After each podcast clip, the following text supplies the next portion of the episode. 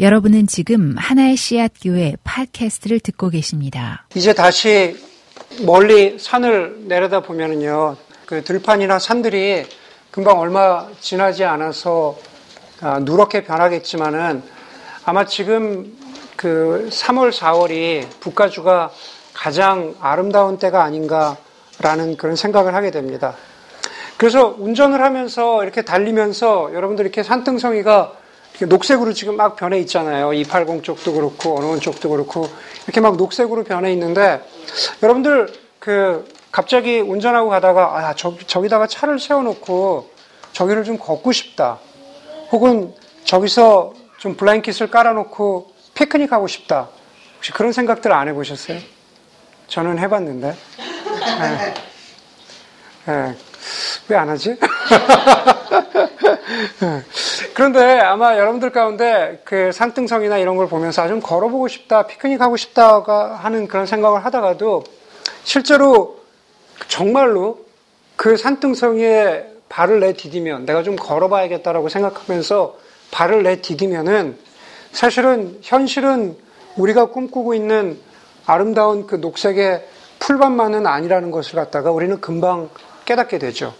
실제로 우리가 멀리서 바라본 것보다는 풀은 더 억세고 그리고 이제 막 겨울이 지나서 봄이 돼서 땅 속에서 막 튀어나온 온갖 벌레들이 그냥 거기에 많고 또 도마뱀도 어, 아, 지어 기어 다니고 또 풀어놔서 그 키우는 소들이 쌓아놓은 그 소똥도 막 여기저기 막 지뢰처럼 에? 우리를 기다리고 있어서 막 피해 다녀야 되는 거죠.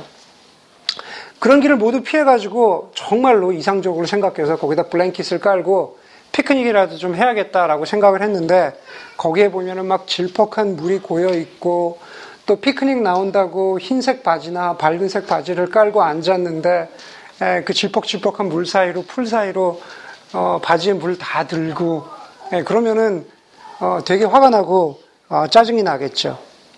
아마 여러분들이 꿈꿔왔던 것, 아, 저 벌판에다 차를 딱 세워놓고 거기서 피크닉 깔고 이렇게 앉아 있는 거는 그냥 잡지에서나 보는 거죠. 예, 잡지에서의 아주 순간이고 찰나에 그냥 그렇게 찍은 거예요. 모델들도 그렇게 찍고 금방 일어나는 거죠. 예, 그냥 일어납니다. 아마 여러분들이 거기 계속 앉아 있다면은 그 햇빛이 내려지는 데서 30분 이상 앉아 있을 수 있을까라는 그런 생각이 들어, 들어요. 더워서도 안 될 것 같아요. 예, 계속 있어도 돼요. 네. 무슨 얘기냐면은 들판에 서 있는 것과 들판을 바라보는 것은 틀리다는 겁니다. 실제로 멀리서 들판을 바라보는 것하고 그 들판에 서 있게 되면은 우리는 그 들판에 섰을 때 그 현실이 어떻다는 것을 알게 되는 거죠.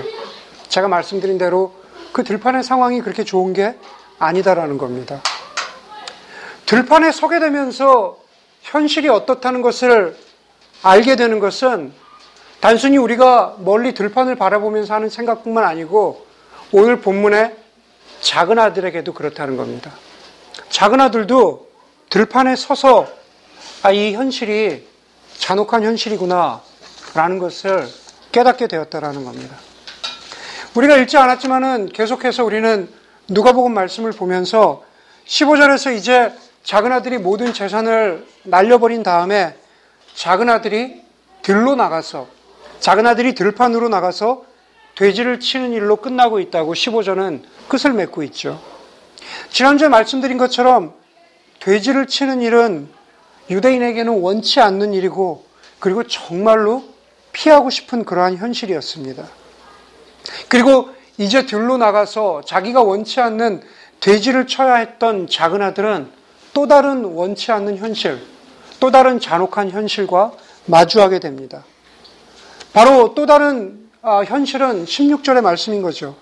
그는 돼지가 먹는 쥐염 열매라도 좀 먹고, 먹고 싶고 배를 채우고 싶은 심정이었지만은 그에게 먹을 것을 주는 사람이 없었다. 들판으로 나가서 돼지를 쳐야 하고 그리고 들판에서 배고픈 가운데 서 있었습니다. 오늘 우리가 읽은 17절 말씀은 이렇게 시작합니다. 돼지를 치러 나갔고 그리고 배고픔 가운데 있는 그 작은 아들이 17절 그제서야 제정신이 들어서 그제서야 제정신이 들어서 여러분 이 본문을 어떻게 읽으십니까? 아 드디어 작은 아들이 정신 차렸구나. 이제 이제 좀 새 사람이 됐구나. 라고 그렇게 간단히 넘어갈 수도 있지만 사실은 그제서야 그가 제정신이 들어서라고 하는 그 말은 과연 작은 아들 그 당사자에게도 그냥 그렇게 우리가 본문을 읽는 것처럼 그렇게 쉽게 넘어갈 수 있는 간단한 얘기일까라는 것을 우리는 생각해 보게 된다라는 겁니다. 작은 아들처럼 저와 제 아내도 들판에 서 있었던 적이 있습니다. 네, 뭐 멋있게 어디 아름다운 들판에 서 있었던 적이 아니라 작은 아들이 서 있었던 것 같은 그렇게 잔혹한 현실에 서 있었던 적이 있습니다. 제가 2001년에 2001년에 2001년 봄에 이맘때쯤에 그 목사 안수를 아, 받았습니다. 이맘때쯤에 목사 안수를 받고 목사 안수를 받고 그 다음 주인가 아니 한 달쯤 지나선가 아, 아무런 대책도 없이 예, 다음 사역지가 준비되지도 않은 상태에서 아, 교회를 그만뒀습니다. 예.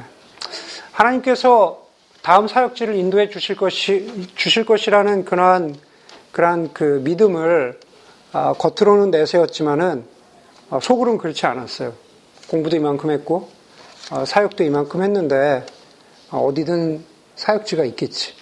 어디든 교회가 사역할 교회가 있겠지라고 하는 아, 그러한 그 자만심을 가지고 교회를 그만뒀습니다.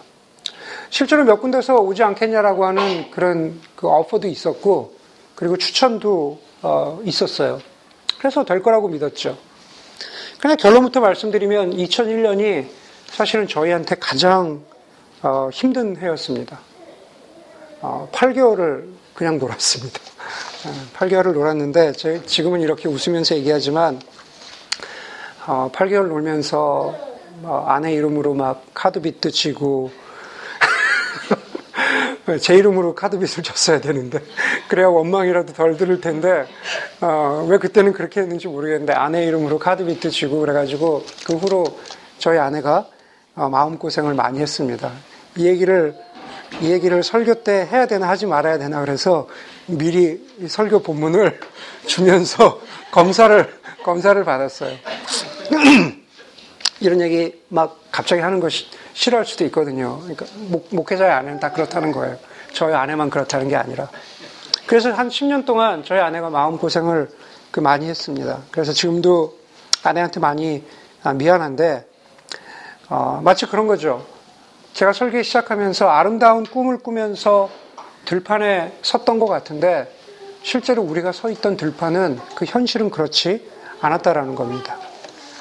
8개월 동안 수입이 전혀 없어가지고 겨우 주는 수입이라고는 제가 섬기던 그 선교단체에서 주던 가스비 정도가 그 다였습니다. 뭐 엘리야가 엘리야에게 까마귀가 먹을 것을 물어다 주는 것처럼 뭐 그렇게 간혹 간혹 도움을 받기도 했지만은 제가 사역하던 UCLA까지 캠퍼스 사역하러 가야 되는데 정말 돈이 없어가지고 어떤 때는 그 민혁이 저금통을 깨가지고 그래서 가스비를 했던 적도 있었어요, 진짜로. 아, 굶은 적은 없었는데, 굶은 적은 없었는데, 그렇지만 기본적인 생활이 여러 가지로 불안했죠. 어, 남편으로서, 어, 아빠로서, 여러 가지로 마음이 어, 당황스럽고, 그래서 실제로 성경은 안 펴고 신문을 이렇게 보면서 신문에 이렇게 좌압 설치하는 구인난을 열심히 어, 들여다 들여다봤습니다. 화장하지 않은 여자가 자신의 맨 얼굴을 민낯을 드러내기를 원치 않은 것처럼 저도 저의 맨 얼굴을 저의 민낯을 드러내기가 쉽지 않고 어려웠지만 어쩔 수 없었어요. 그러니까 당황스러웠고 지금 생각해도 당황스러웠고 어, 절망스러웠고 겨우 연말이 되어서야 사역 자리를 다시 아, 찾았습니다. 그래서 저희 아내는 지금도 유학생들의 아내, 그 중에서도 특별히 신학을 공부하는 유학생들의 아내에게 특별한, 정말 특별한 긍휼의 마음을 네, 가지고 있는데 그게 저 때문에 고생을 해서 그렇습니다.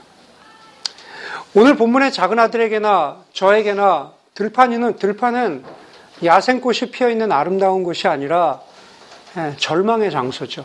절망의 장소였어요. 자신의 비참하고 당황스러운 현실을 눈을 뜨고 마주봐야 하는 그러한 장소였다라는 겁니다. 여러분 본문에서 작은 아들이 그제서야 제정신이 들었다라고 얘기하는 것은 이제 정신 차렸다. 그 얘기가 아닙니다. 본문에서 작은 아들이 이제야 제정신이 들었다라고 하는 것은 정말 내가 비참하구나. 정말 내가 절망스럽구나. 정말 내가 소망이 없구나. 정말 내가 어떻게 살아야 될지 모르겠구나. 라는 그런 의미에서 제정신이 들었다라는 겁니다. 역설적이지만 우리 모두는 그렇다라는 겁니다. 우리는 절망의 상태 혹은 절망의 현실에 직면해야만 제정신이 듭니다. 작은 아들처럼 제정신이 든다라는 겁니다. 절망의 상태에서 죽을 수도 있구나. 그런 생각이 있어야만 내가 살아야겠다라는 생각을 하게 됩니다. 절망의 상태에서 자신을 돌아보게 되고 그리고 절망의 상태에서 정말 도움은 어디에 있는지를 찾게 된다라는 겁니다. 제가 작년, 작년에도 몇 번 말씀드린 적이 있지만 작년 5월에 Lake Tahoe 부근에 있는 Mount Tallac이라는 산에서 아, 조난 조난을 당할 뻔 했습니다. 아시는 대로 5월이었지만은 3,000m가 되는 그러한 아, 산이기 때문에 조난 당할 위험이 있는데 그 위험을 생각하지 않았던 거죠. 3,000m 가까이 되는 그 산의 정상을 찍고 윤주 형제님과 둘이 내려오다가 윤주영자님과 둘이 내려오다가 길을 잃어버렸습니다. 그런데 여러분, 저는 길눈이 되게 밝기 때문에 저는 제 감각을 믿었습니다. 길을 찾을 수 있다고 생각했습니다. 그래서 분명히 내려가는 길이 여기라고 생각한 그 지점을 3,000m예요. 그 지점을 오르막길과 내리막길을 몇 번을 오르락 내리락 오르락 내리락 했는데 정말 저, 그 낭떠러지만 보이고 그 사이에 있어야 할 길이 보이지 않는 겁니다. 사람이라고는 전혀 보이지 않고 해는 이제 2시, 3시로 점점 점점 내려가고 있었습니다. 제가 산을 그렇게 많이 다녔는데 그때 정말로 죽을 것 같은 공포가 확 밀려오면서 아, 이러면서 조난 당하는 거구나. 이러면서 조난 당하는구나라는 생각이 들었습니다. 길이 보이지 않자 절망하면서 그 다음부터는 길을 찾는 게 아니라 필사적으로 찾은 게 사람이었습니다. 정말 눈을 뜨고 사람이 이 산 속에 사람이 어딨나를 한참을 기다리면서 찾는데 사람이 보였습니다. 3,000m 가까운 산에서 바람은 불죠. 그리고 그 사람을 필사적으로 부르는데 그 사람이 들리지, 그 사람이 제 목소리를 들, 듣는 것 같지가 않는 거예요. 그 오르막길을 정말로 숨찬 데 뛰어 올라가면서 help, please, 네, 정말로 계속, 계속 불렀습니다. 왜 그때는 제 주머니에 비상용으로 가지고 다니는 호루라기가 있다는 생각도 안 드는 거예요. 항상 팩에 가지고 다니거든요. 구급약품과 그 안에 호루라기가 있어요. 근데 그 생각도 안 나고 제 목소리를 다해서 어, 그 사람을 불렀어요. 다행히도 그 사람이 저를 돌아보았고 저는 뛰어 올라가고 그 사람은 어, 내려와서 그래서 어, 다행스럽게 정말 다행스럽게 길을 찾을 수가 있었습니다. 잘못하면 TV 뉴스에 나올 뻔했는데 예, 살아 돌아올 수 있었습니다. 여러분 이 잘못된 모든 시작은 내가 찾을 수 있다고 믿었기 때문에 그래요. 예. 정상에서 내려올 때 윤지경제도 있었지만 정상에서 내려올 때 같이 내려오던 사람들이 있었습니다. 그 사람들이 길이라고 생각하면서 사라져버린 그 지점이 어느 지점인가 있었어요. 그런데 저는 제가 생각한 길이 맞, 맞다고 믿었기 때문에 그 사람들을 따라가지 않았는데 사실은 그 사람들을 따라가야 하는 게 맞았습니다. 내가 찾을 수 있다고 믿었기 때문에 거기서부터 잘못된 게 시작된 거라는 겁니다. 여러분들은 굳이 산에 비유하자면 여러분들은 여러분들의 인생의 여정에서 혹은 등반 가운데에서 여러분들은 과연 어디쯤에 계십니까? 어떤 사람은 아직 성공과 성취를 위해서 계속 정상을 향해서 올라, 올라가는 사람이 있을 것이고 또 어떤 사람은 그래 내가 학위도 다 마치고 내가 잡도 잡고 내가 이만큼 성취했다라고 생각하면서 천천히 그것을 즐기고 그 성취를 즐기고 있는 그런 사람도 있을 것 같습니다. 이제 어떤 사람은 그래 이제 어떤 것들은 잘 마무리해야지라고 하면서 천천히 내려오는 사람도 있을 것 같습니다.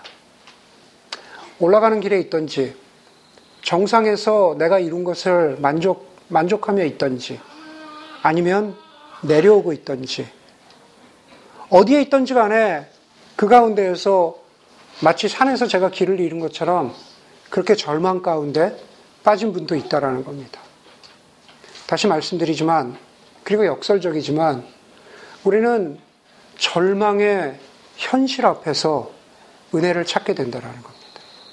하나님을 찾게 됩니다.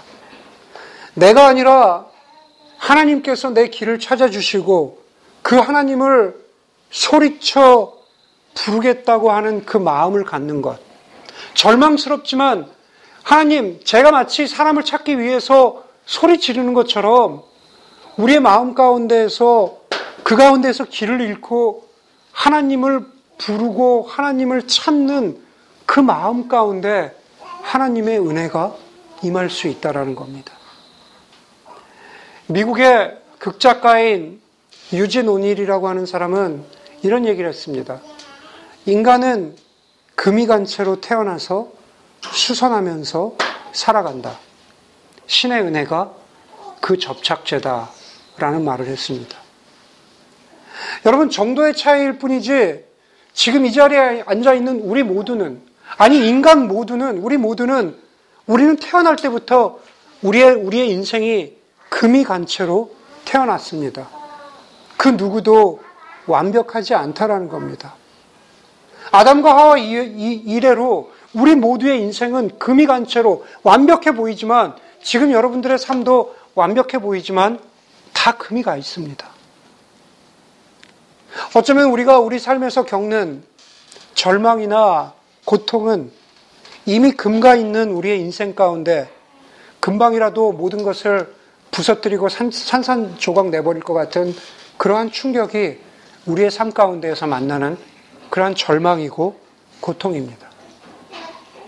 하지만 그 부서질 것 같은 순간에 하나님을 부르는 것, 하나님께 길을 찾아달라고 간절히 매달리는 바로 그 마음 가운데 하나님의 은총이라고 하는 하나님의 은혜라고 하는 접착제가 금간 우리 인생에 임하게 되는 겁니다.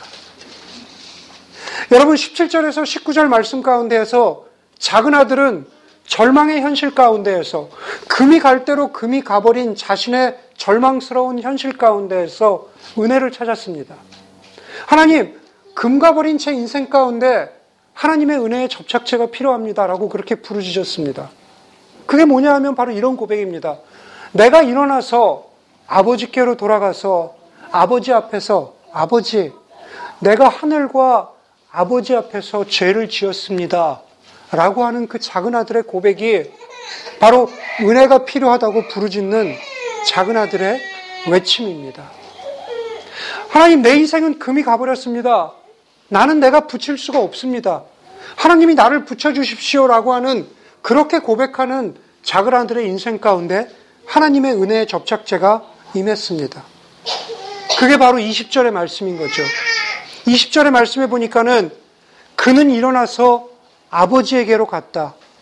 그가 아직도 먼 거리에 있는데 그의 아버지가 그를 보고 측은히 여겨서 달려가 그의 목을 껴안고 입을 맞춰 주었다. 라고 성경은 말합니다. 여러분, 작은 아들의 조각난 인생을 다시 붙여주는 것은 은혜라고 하는 아버지의 기다림. 아니, 작은 아들의 조각난 인생을 붙여주는 것은 은혜라고 하는 아버지의 기다림뿐만 아니라 작은 아들에게도 작은 아들에게로 달려가는 아버지의 그 뛰어가는 것, 아버지의 그 발걸음이 그것이 바로 하나님의 은혜라고 하는 그러한 접착제입니다. 사랑하는 교회 여러분, 여러분들 가운데에도 아마 경우에 따라서 힘든 분들이 있을 것, 있을 것이라고 또 믿고 또 그렇게 알고 있습니다. 그럼 오늘 본문을 통해서 참 죄송스럽지만은 저는 이렇게 말씀드릴 수밖에 없을 것 같아요. 여러분, 제정신이 들 때까지, 작은 아들처럼 제정신이 들 때까지 절망해야, 내가 절망스러운 상태에 있다라는 것을 깨달아야, 내가 정말 비참한 상태구나, 라는 것을 깨달아야, 그래야 하나님을 찾습니다. 그래야 은혜를 갈구하게 된다라는 겁니다. 그래서 감히 말씀드리기는 절망하시라고 말씀드리고 싶습니다. 더 바닥까지 내려가는 절망이 있어야 하나님의 은혜의 접착제가 우리의 삶 가운데 임하기 때문에 그렇습니다. 그렇게 절망 가운데서 비참함 가운데서 우리를 찾으시는 아버지 하나님은 우리로 하여금 모든 것을 잊어버리도록 도와주십니다. 잊도록 도와주신다라는 겁니다. 여러분 잘 들으시기 바랍니다. 은혜가 나의 과거를 잊도록 한다라는 것은 그냥 망각 속에 두는 것이 아니다라는 겁니다. 우리를 찾으시는 하나님의 은혜가 우리로 하여금 모든 것을 잊어버리도록 한다라는 것은 나로 하여금 여러분으로 하여금 여러분의 과거와 화해하도록 하는 겁니다. 그게 진정한 잊어버림이에요. 하나님의 은혜는 여러분이 여러분의 과거와 화해할 수 있도록 합니다. 그게 바로 잊어버리는 겁니다. 1936년에 발표된 유명한 프랑스 소설가인 조르즈 베르나노스의 소설인 어느 시골 신부, 신부님이죠. 어느 시골 신부의 일기에, 일기라는 소설의 그 마지막 날 일기에는 이렇게 적혀 있습니다. 소설의 코테이션입니다. 이제 다 끝났다. 내 자신의 존재에 대해서 품어왔던 이상한 의심과 질문이 사라졌다. 나는 내 자신의 한없이 초라한 내면과 화해했다. 인간은 얼마나 자기 자신을 미워하기 쉬운가? 참된 은혜는 잊어버리는 데 있다. 은혜는 어디에나 있다.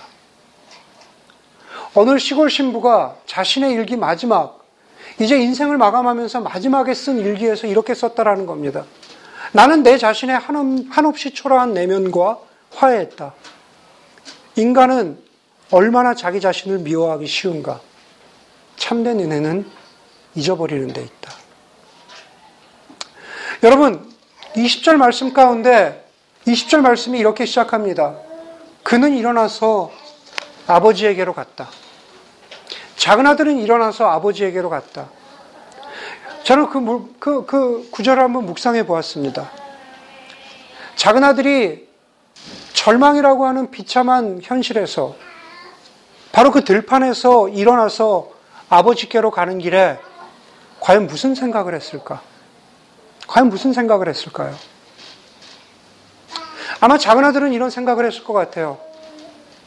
과연 내 인생은 어디서 잘못된 것일까? 아버지에게 재산을 나눠달라고 한 것이 그것이 잘못이었을까? 아버지를 떠난 것이 잘못이었을까? 과연 내 인생은 어디서 잘못된 것일까? 먼 곳으로 떠나서 아무 계획 없이 모든 재산을 날려버린 자기 스스로가 너무나 밉지 않았을까? 자신의 인생을 되돌아보면서 그때 이렇게 살았으면 어땠을까? 그때 이런 결정을 내렸으면은 내가 지금 괜찮을까? 지금 내가 아버지에게로 가고 있는데 아버지에게 가는 게 과연 옳은 결정일까? 여러분, 우리도 우리 자신도 작은 아들처럼 우리가 과거에 내렸던 결정들, 우리가 과거에 내뱉은 말들, 우리가 과거에 했던 미숙하지, 미숙하지, 아, 미숙했던 그런 행동들에 대해서 스스로 용서하지 못하고 잊어버리지 못하고 스스로를 자책하는 순간들이 많습니다. 여러분 어떤지 모르지만은 그런 후회들은 순간순간 갑자기 밀려오죠. 그렇죠. 갑자기 운전을 하다가 밥을 먹다가 어떤 사람은 한밤중에 갑자기 일어나서 혹은 어떤 사람은 책을 읽다가 어떤 사람은 드라마를 보다가 음악을 듣다가 갑자기 먼 하늘을 바라보다가 작은 아들처럼 자기 스스로에 대한 그러한 원망과 후회가 밀려옵니다. 인간은 얼마나 자기 자신을 미워하기 쉽습니까? 아직도 작은 아들은 자신을 미워합니다. 자신을 미워하는 자신의 모습이 이렇게 표현됩니다. 21절에서 아들은 아버지에게 이렇게 말합니다. 아버지, 내가 하늘과 아버지 앞에 죄를 지었습니다. 이제부터 나는 아버지의 아들이라 불릴 자격이 없습니다. 그가 들판에서 일어나서 아버지에게 와서 아버지를 만나서 고작 하는 얘기가 아버지 앞에 죄를 지었습니다. 저는 아버지의 아들이라고 불릴 자격이 없습니다. 라는 그것은 결국 작은 아들이 자기 스스로를 용서하지 못한다는 것. 내 과거를 잊지 못한다는 것. 아직도 나는 내 자신을 미워하고 있다라는 것을 그냥 보여주는 그러한 마음들입니다. 작은 아들의 마음이 우리의 마음. 우리도 작은 아들처럼 그렇게 자신을 미워하고 있다라는 겁니다. 아직도 자신을 미워하고 있는 작은 아들에게 22절에서 아버지는 종들에게 이렇게 말합니다. 어서 가장 좋은 옷을 꺼내어 그에게 입히고 손에 반지를 끼우고 발에 신을 신겨라. 그리고 살찐 송아지를 끌어내다가 잡아라. 우리가 먹고 즐기자. 여러분, 작은 아들에게 좋은 옷과 반지와 신발과 살찐 송아지는 아직도 과거의 자신을 미워하고 아직도 과거의 자신과 화해하지 못하고 있는 바로 그 작은 아들에게 이제 과거를 잊고 과거 속에 너와 화해하도록 도와주시는 하나님의 은혜의 증거들이라는 겁니다. 작은 아들처럼 과거의 나 자신을 용서하지 못하고 화해하지 못하는 우리에게도 하나님의 은혜는 우리로 하여금 잊어버리고 화해하도록 도와주십니다.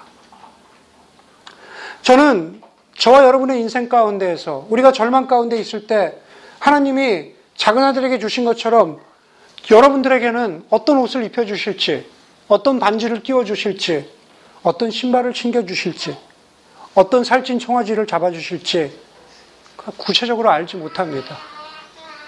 그러나 우리가 믿는 것은 하나님의 은혜의 증거들이 필요할 때 어떤 사람에게는 추위 가운데 떨고 있는 사람에게 은혜의 옷을 입혀주시고 정말 희망이라고 없는 것 같이 보이는 사람에게는 희망의 소망의 반지를 끼워주시고 어디로 가야 할지 길을 모르는 사람에게는 하나님께서 신발을 신겨주시고 영적으로 배고픈 사람에게는 살찐 송아지를 잡아주시는 것처럼 하나님께서 그렇게 은혜의 증거들을 여러분들의 삶 가운데 보여주실 것이라는 것.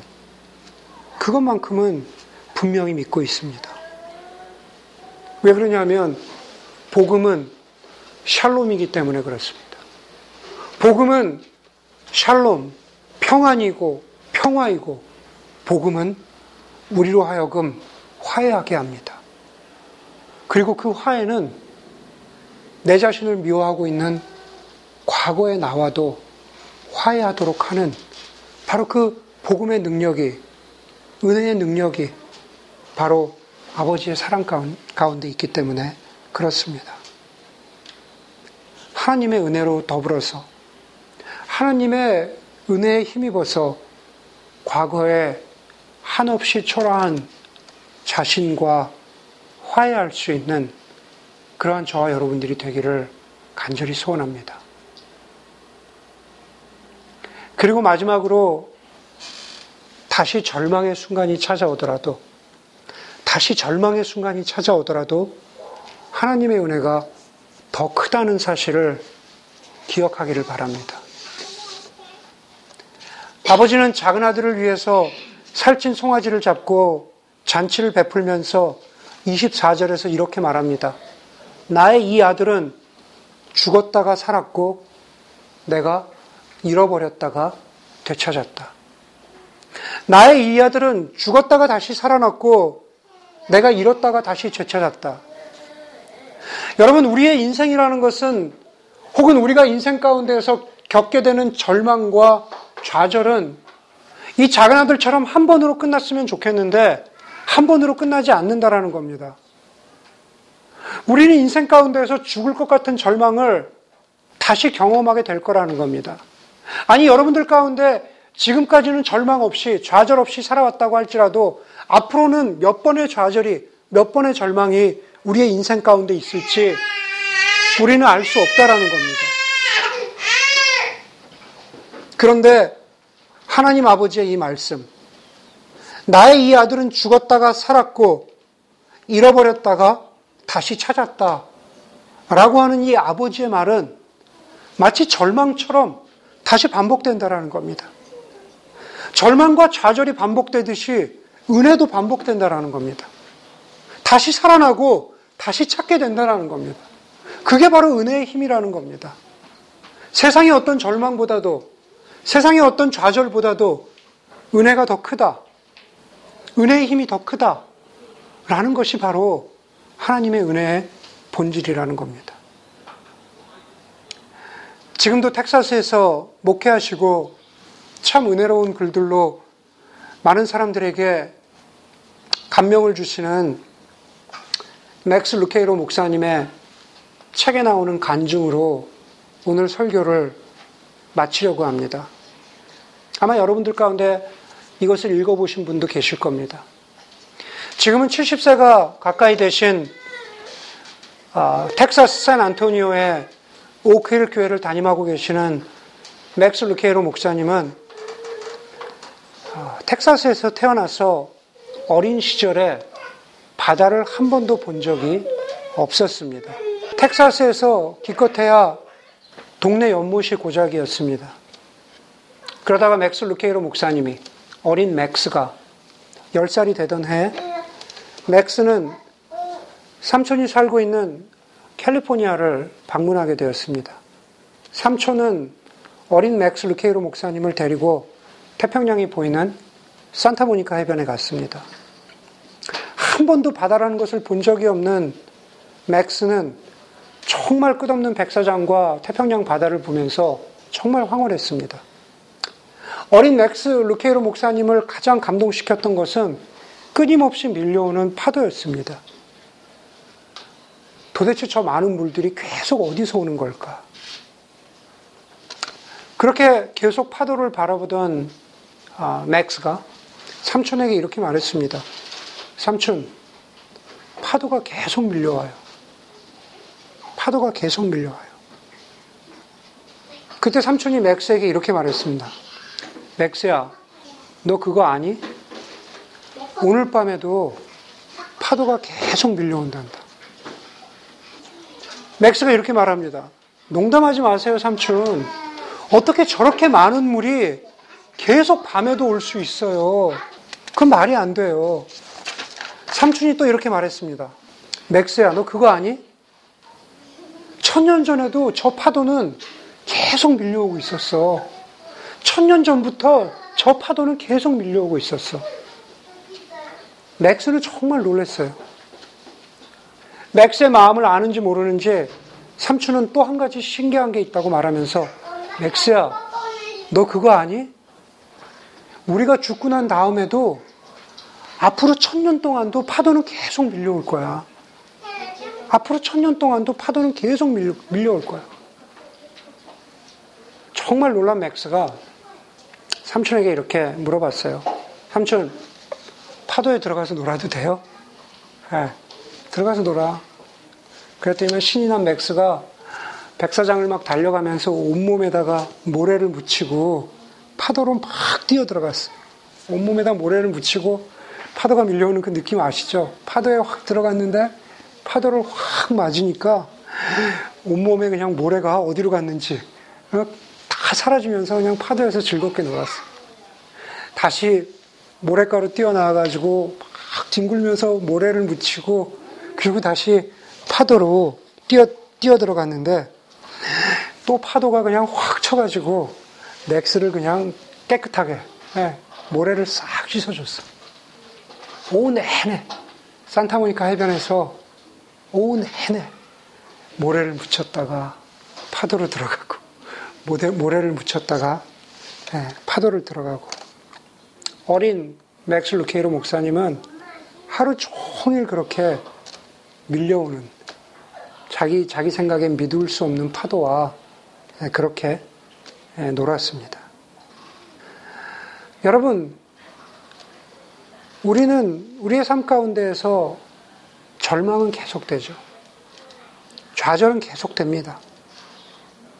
우리의 삶 가운데 계속 모래가 묻고 절망스러운 일이 생기고 좌절스러운 일이 생기지만 그러나 그 절망과 아픔보다도 더 큰 은혜의 파도는 예전에도 계속 밀려왔고 우리가 죽은 후에도 얼마가 될지 모르지만 계속 끊임없이 밀려옵니다.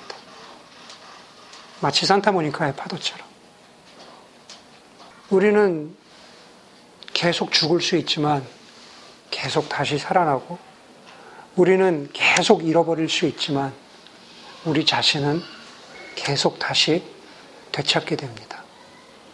우리가 찾을 수 있는 게 아니라 하나님의 은혜의 파도가 우리를 계속 살려주시고 우리를 계속 찾아주신다는 말씀입니다. 그게 바로 변치 않는 은혜의 힘이라는 거죠. 사랑하는 교회 여러분, 절망하십시오. 절망해야 그 가운데에서 우리가 하나님을 찾게 됩니다. 하나님의 은혜를 부르게 됩니다. 그 하나님의 은혜는 우리로 하여금 과거의 우리 자신과 화해하도록 합니다. 그게 복음의 능력이고, 그리고 다시 죽는다고 할지라도, 다시 잃어버린 바 된다고 할지라도, 다시 살리시고, 다시 우리를 찾으시는 것이, 그것이 우리의 인생 가운데 변치 않고 있는 하나님의 은혜의 힘이라는 사실을 기억할 수 있는 여러분이 되기를 간절히 바랍니다. 기도하겠습니다.